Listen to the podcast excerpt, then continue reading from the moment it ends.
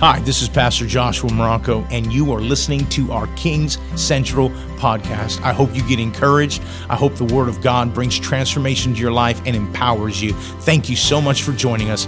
Enjoy the Word. What a beautiful day this is. Thank you, Dr. Marocco, for your gracious greeting. And what an absolute light to be back in Kingsway Cathedral in beautiful Maui. Congratulations on the 41st anniversary of gospel ministry by these two precious saints of God, Dr. Matt.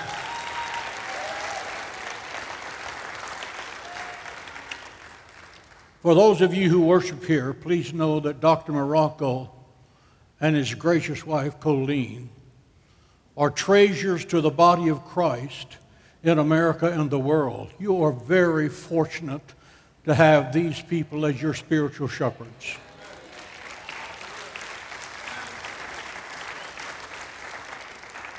They are loved, they are highly honored as respected servants of God all over the world. Dr. Marocco is a loving shepherd. He's gracious, he's blessed, he has the wisdom of Solomon to be a leader to our nation in a time of moral and spiritual corruption. He's the state leader of Christians United for Israel, as he said, that now has over 10 million active members. It's the most powerful pro Israel organization in the United States. God bless you, Dr. Marocco and Colleen, for all that you do for the kingdom of God.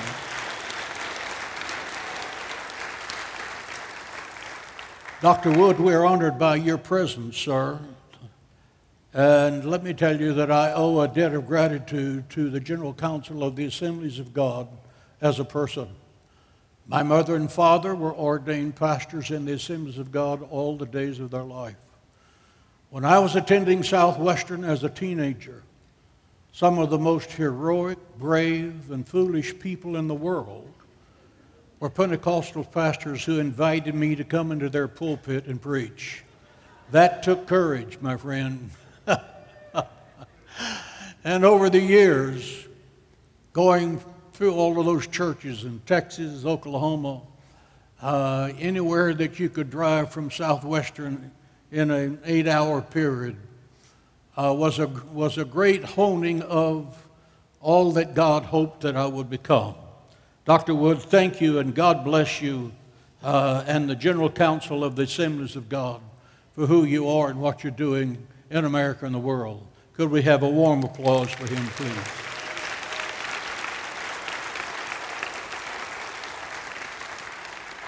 Open your Bibles, please, to Leviticus, the 23rd chapter, as we talk today about discovering the prosperity of first fruits. Chapter 23 the seven feasts of the Lord, as presented in the first covenant, which is called the Old Testament, give a divine blueprint of the future of the world. St. Paul said in Colossians 2 16 that the feast are a shadow of things to come. Understand that Paul was speaking to the New Testament Gentile church. And he said, You need to know what these feasts are about because they also predict the future. The word feast in Hebrew is moed, and it means a set time, and there's appointed time. The next big thing that's going to happen is the rapture of the church, which is the Feast of Trumpets. It's going to be at a set time that God has already chosen from the genesis of time. Another Hebrew word connected to the feast is mikra, which means rehearsal or recital.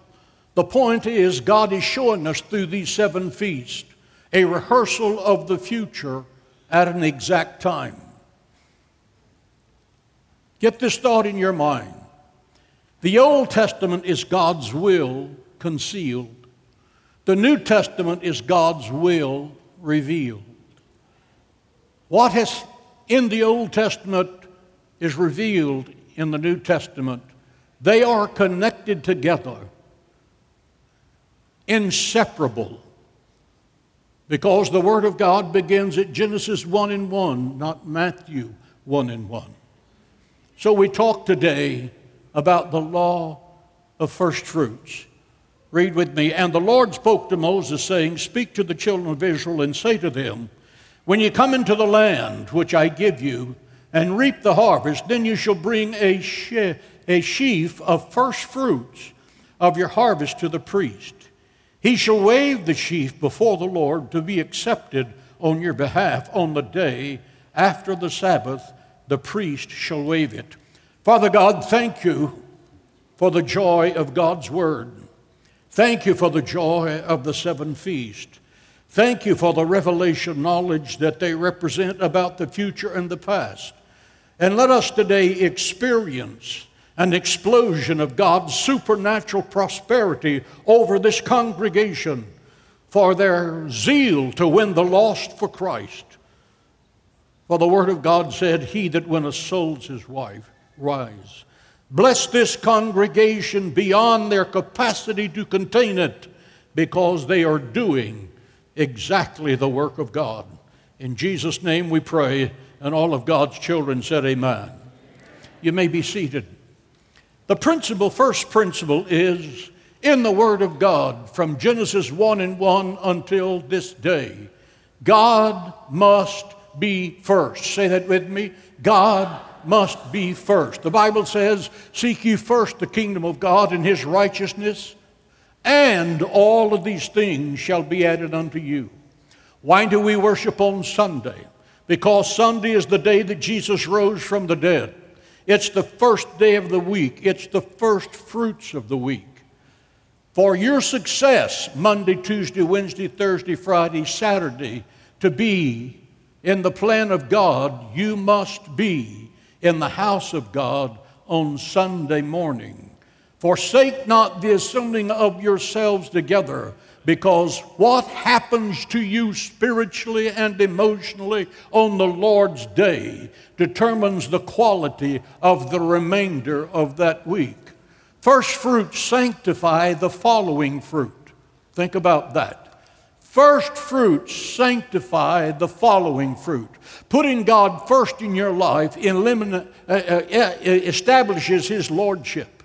If God is not first, then He is not Lord. And if He's not Lord, there is no blessing, there is no favor, there is no prosperity, and you live under financial curse. That's not my opinion. The prophet Malachi says that in chapter 3, verse 8. What does it mean to be first?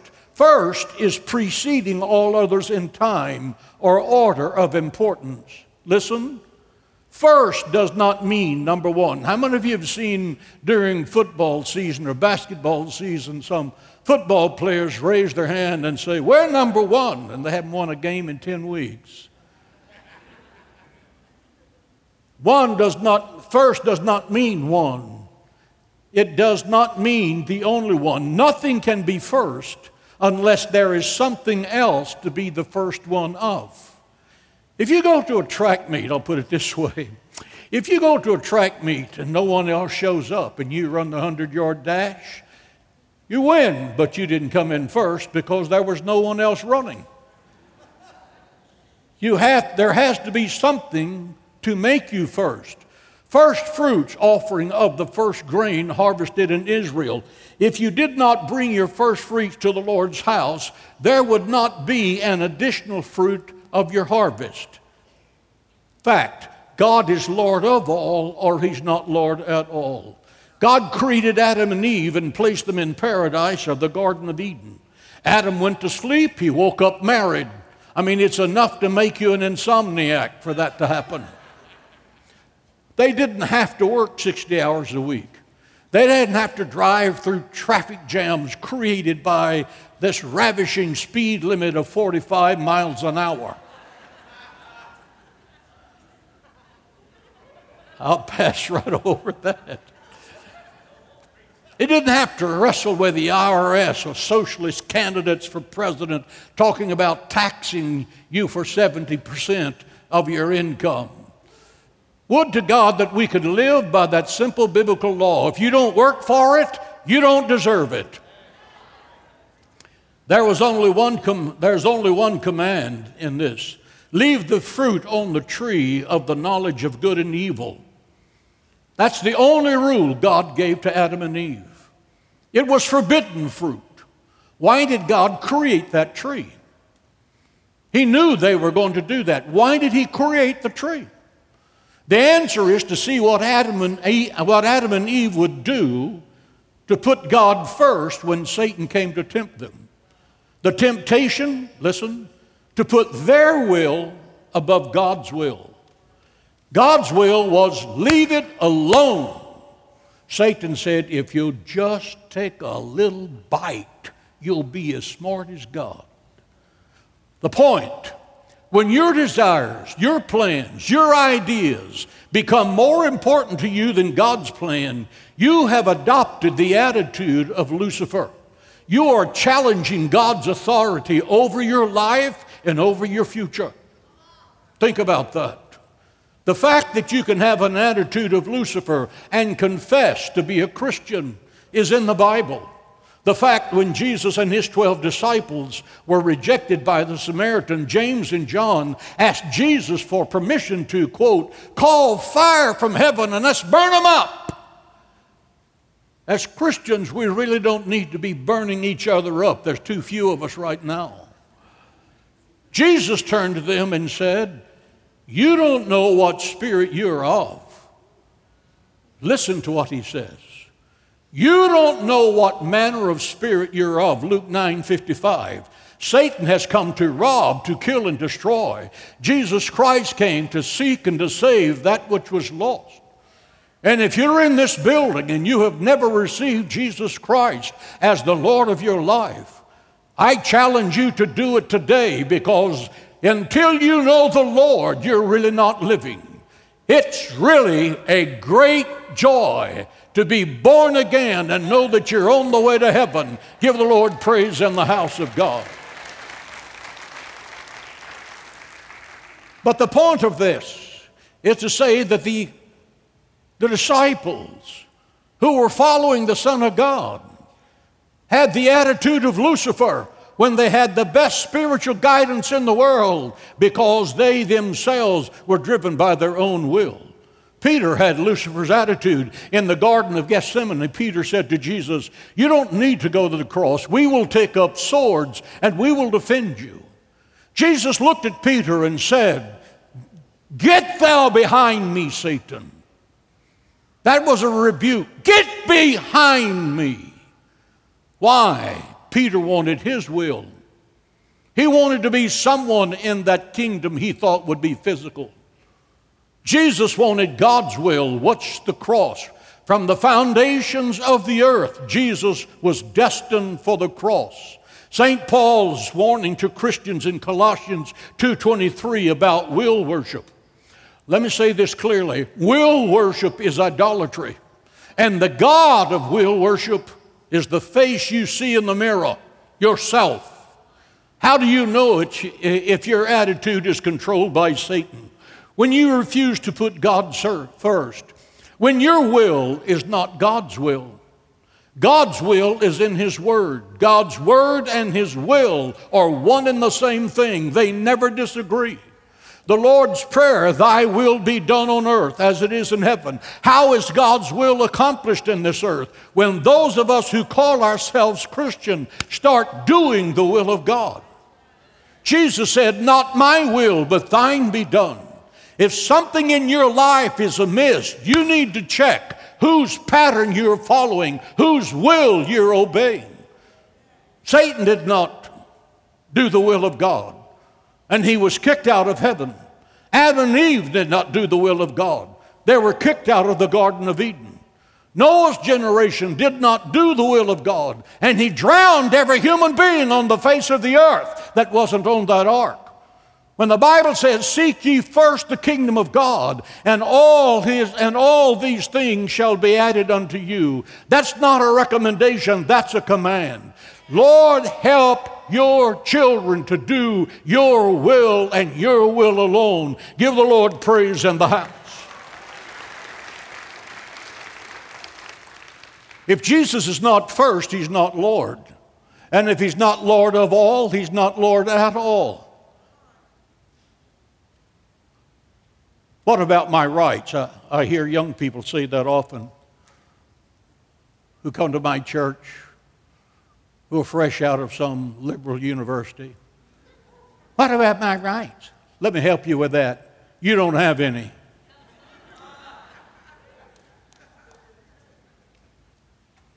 I'm a servant of Jesus Christ. I do what, I to- what I'm told when I'm told, like I'm told, and here's the playbook.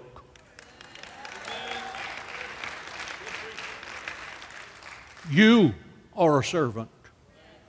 And when you lose the spirit of a servant, you have lost the will of God. I think meekness is something that's grossly underestimated in the body of Christ. The Bible, yours, Bible says you are not your own. You have been bought with a price.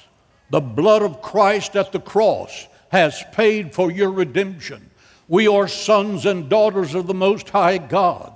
Our purpose is to live and breathe, to bring glory and honor to His holy name, to build His kingdom by the winning of the lost, and get the church triumphant ready for the next explosive thing that's coming down the track called the rapture of the church. The rapture is imminent. Get ready. The King of Kings is coming to this earth.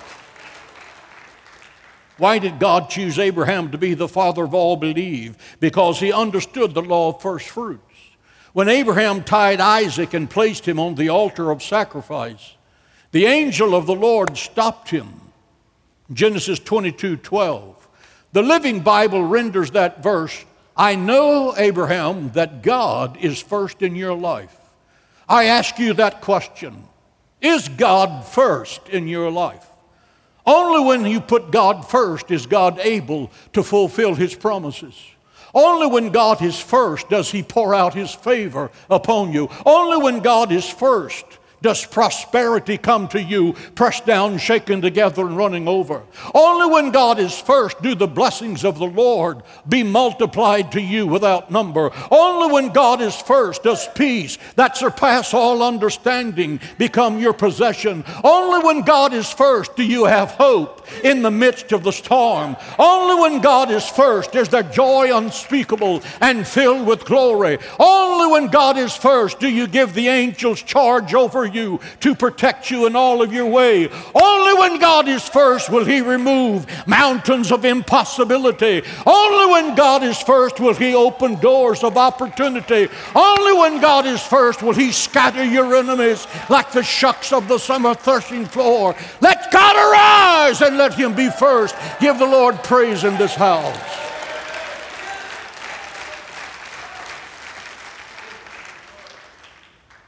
God's law first things. In Exodus, the 34th chapter, verse 19, God established a system of sacrifice in which animals were to be burned as an offering upon the altar. In Leviticus 1, God designated five animals as clean, acceptable sacrifices.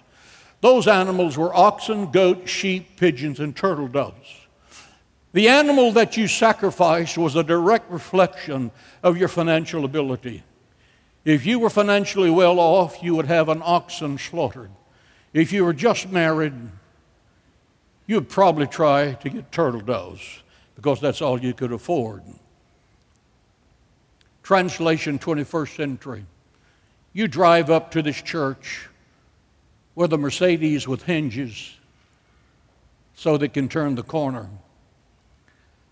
And the offering comes by and you put in 10 bucks. Shame on you. Shame on you. If you could afford that Mercedes, God's blessings are on you. And if you don't honor God with your substance, God will put you in a wheelbarrow and see how that works. Because God plays that way. There are five clean animals. It is important to notice that there were five kinds of animals sacrificed by Abraham when God gave the Jewish people the land of Israel forever. That happened in Genesis 15. Why? Because Exodus 4:22 states Israel is my son, even my firstborn son. Did you know that Israel was God's firstborn son?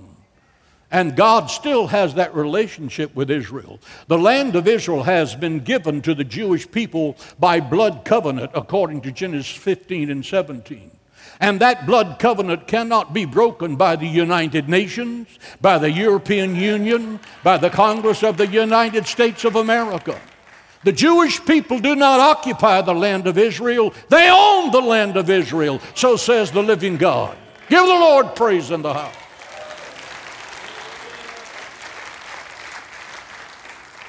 In the law of first fruits, everything is either sacrificed or redeemed. Get those two words in your mind.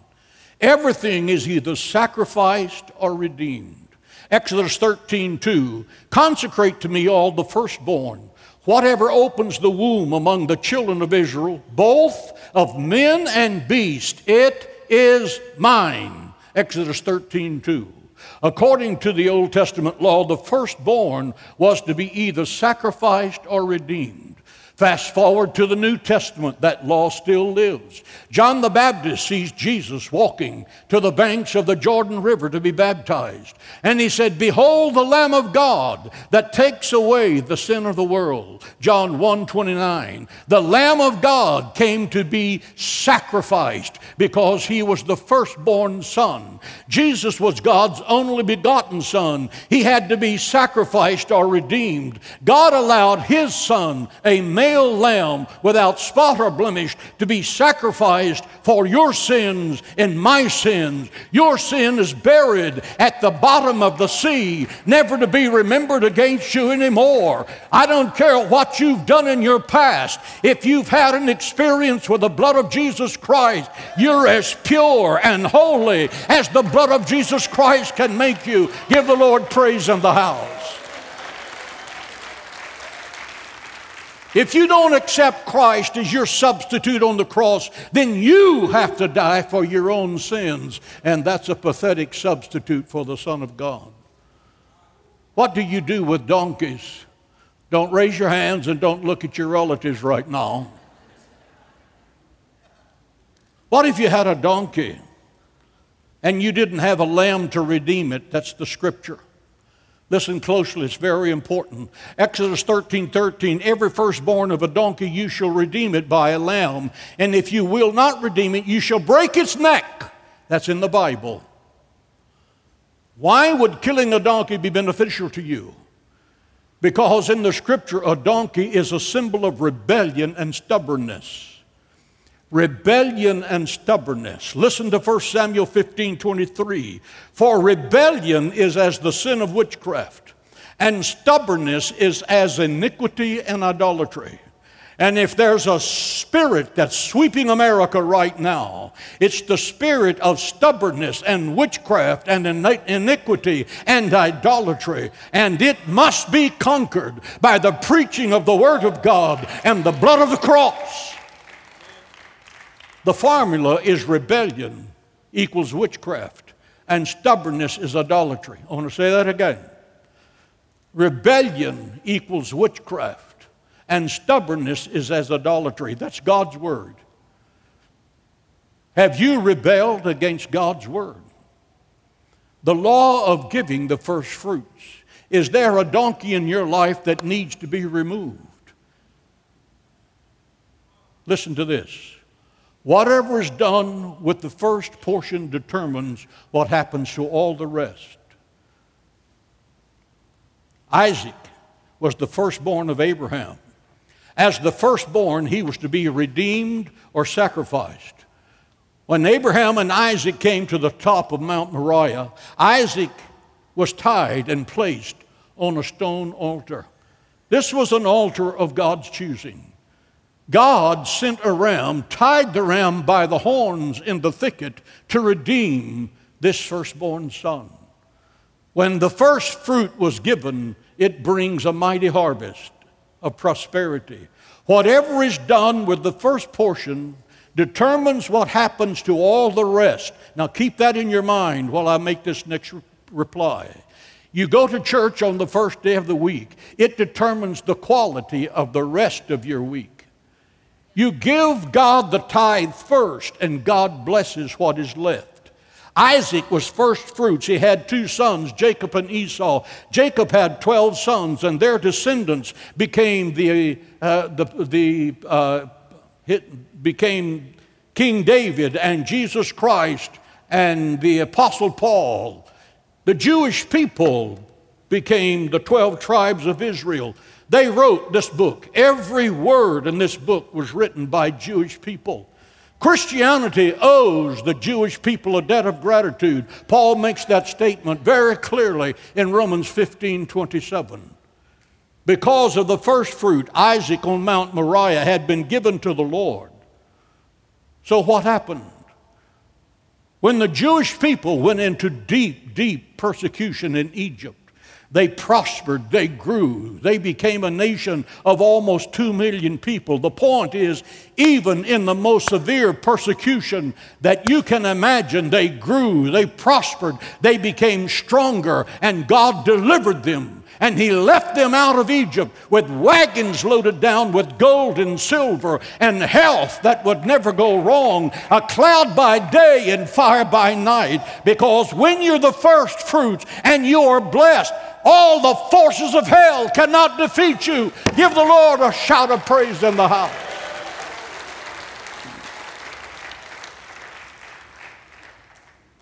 God's feeling about the firstborn.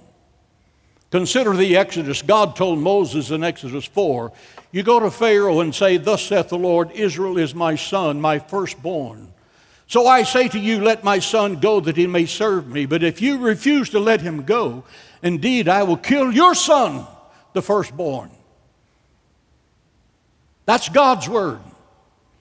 You don't think God plays hardball. Let me tell you this the only thing that matches the love of God is the wrath of God. We love to preach the love of God because we hope it's coming to us. But I assure you, when you rebel against the law of God, the wrath of God will consume you. The nation of Israel came from Isaac, the son of promise, the firstborn who was redeemed. Redeemed property always prospers. Say that with me. Redeemed property always prospers. Pharaoh rejected Moses' request to let Israel, the firstborn son, go. God sent 10 plagues to Egypt and literally wiped them out economically. The tenth plague was the death of the firstborn in Egypt. The firstborn of children and cattle died that night. Exodus 12:30 says, "There was a loud wailing in Egypt, for there was not a house without someone dead." That's strong stuff. The point if you refuse to put God first, it does not stop God from being first. It only releases the devourer upon you and your family. It releases the curse upon every part of your life that's not redeemed. The only way out is redemption through the shed blood of Jesus Christ. Consider the law of first fruits in its resurrection of Jesus and how it affects you. Romans 11, 16, St. Paul writes concerning the Jewish people For if the first fruit is holy, say that, if the first fruit is holy, he's talking about Abraham, Isaac, and Jacob there, the whole lump is holy. The lump was Israel. Paul was saying, God has not cast away his people. Romans 11, 1, God hasn't Paul gives his credentials as a, as, a, as a Jewish person. And he said, God is using me, and if God is using me, he certainly hasn't cast the Jewish people away. Hello, replacement theologians, you are preaching a false doctrine. The love of God has not been withdrawn from Israel. The love of God is still with Israel. For he who blesses Israel will be blessed, and those who curse Israel will experience the judgment of God. I promise you, Iran, you're about to find that out. First fruits found its prophetic fulfillment in the resurrection of Jesus Christ. 1 Corinthians 15 20 says, Now Christ is risen from the grave, listen, and has become the first fruits of those who have fallen asleep. Follow these facts. The first fruit sanctifies what follows. Jesus rose from the dead on the third day. That was in April the 16th, which was the first day of first fruits. It is the resurrection, his resurrection guarantees your resurrection and my resurrection. Because he lives, we shall also live. Listen, if the resurrection was the only message Christianity had, it would make Christianity the greatest message on planet Earth because we are not moving. God bless us all. When you pass 80, you start thinking things like this. We're not moving into oblivion where we will never be. We're moving toward perfection. We're going to a land where there is no death, there is no suffering, there is no back rub, there is no sore anything. You're just living in a great and perfect world. Hallelujah, forever and forever. Consider the law of first fruits and the fall of Jericho. Hurriedly. 430 years of slavery in Egypt was followed by 40 years of the heat and grit in the desert. When Joshua was their leader, God released a plan that would begin the conquest of the Holy Land. Think of Jericho as first fruits. It was the first fruit that stood between Israel and the promised land. Whatever is done with the first determines what happens with the rest. God made it clear that He was giving them Jericho. They would not have to fight for it because God was going to fight for them. There was only one thing forbidden the gold and the silver of Jericho. Joshua 6, 18 and 19 reads, And you by all means abstain from the accursed things. But all of the gold and the silver and the vessels and the bronze and the irons consecrate to the Lord. They shall come to the treasury of the Lord because Israel fully understood the law of first fruits. They understood that Jericho was first fruit of many seasons, of many cities that they would conquer. All of the wealth of Jericho belonged to the Lord. Everyone got the message but one man, Achan. Achan laid down in his tent that night and said, There are millions of dollars right over there just waiting for me to go over there and pick them up gold and silver, beautiful clothes. All of these suckers here are just keeping all these rules. He slipped out of his tent, went into that forbidden, forbidden city. He stole the things that belonged to God, brought it back to his tent, buried it, put it under his bedroll, put his hands behind his head, and said, I'm rich! And all these suckers are broke around me. The next day, Israel goes out to fight an insignificant army at Ai. They are defeated. Joshua says, God, what's the matter? God said, Get up there's sin in the camp. Brother, when there's sin in the camp, God will let you know about it. Be sure your sin will find you out. They started searching tent by tent. They came through the 11 tribes and they came to his tent. Joshua commanded Achan in Joshua 7:19. Achan, give God the glory. In other words, he knew he had the stolen goods. What was the results? They didn't say, "Oh, would you please give it back?" They took Achan, his wife, his sons, his daughters, his livestock, stoned him to death, and burned them to an ash to put sin out of Israel. You say that's the law. The law has never lost its truth. You do not take what belongs to God without suffering a consequence. Have you stolen what belongs to the Lord? Think about this. The actions of one man affected a nation. Because of his disobedience, the entire nation of Israel suffered the consequences. They had to deal with the Achan factor before they could get back to the blessing. If the church is one body fitly joined together, then the individual of one or two or a group of people can affect the whole body. If one man can affect two million, one man can affect 10, 10 can affect a 100, a 100 can infect a church, and suddenly the will and, of, and the mission of God are aborted. If your mind and your will is contrary to this word and God's will, you change your mind, or the judgment of God will come to you. God bless you over there, brother. the law of first fruits and tithing. Tithing is first fruits. God says if you don't give it, we've come to a point of judgment. But the point is, he says, Will a man rob God? Yet you have robbed me. In what way have we robbed you? In tithe and offerings. And then what does he say? You don't ever hear this in church. God said, You are cursed with a curse, for you have robbed me.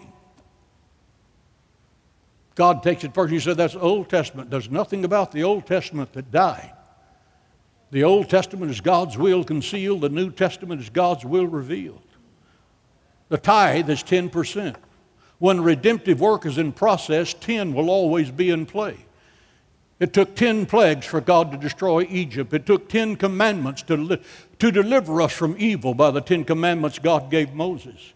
The 10th part of your increase points to the redemption of your income. But is it possible to give 10% of your income and not give the first fruit? If I stack 10 $100 bills here,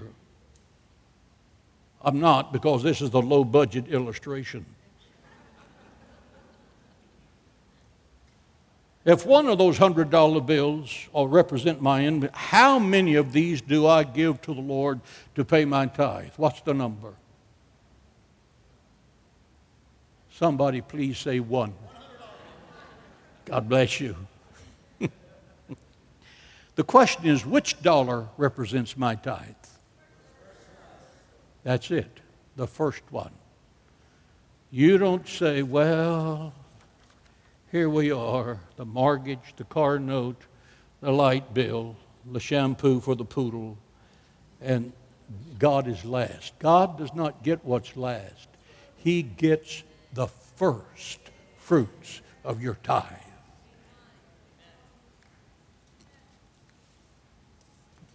Moving toward the close. When your seed leaves your hand, it goes into your future.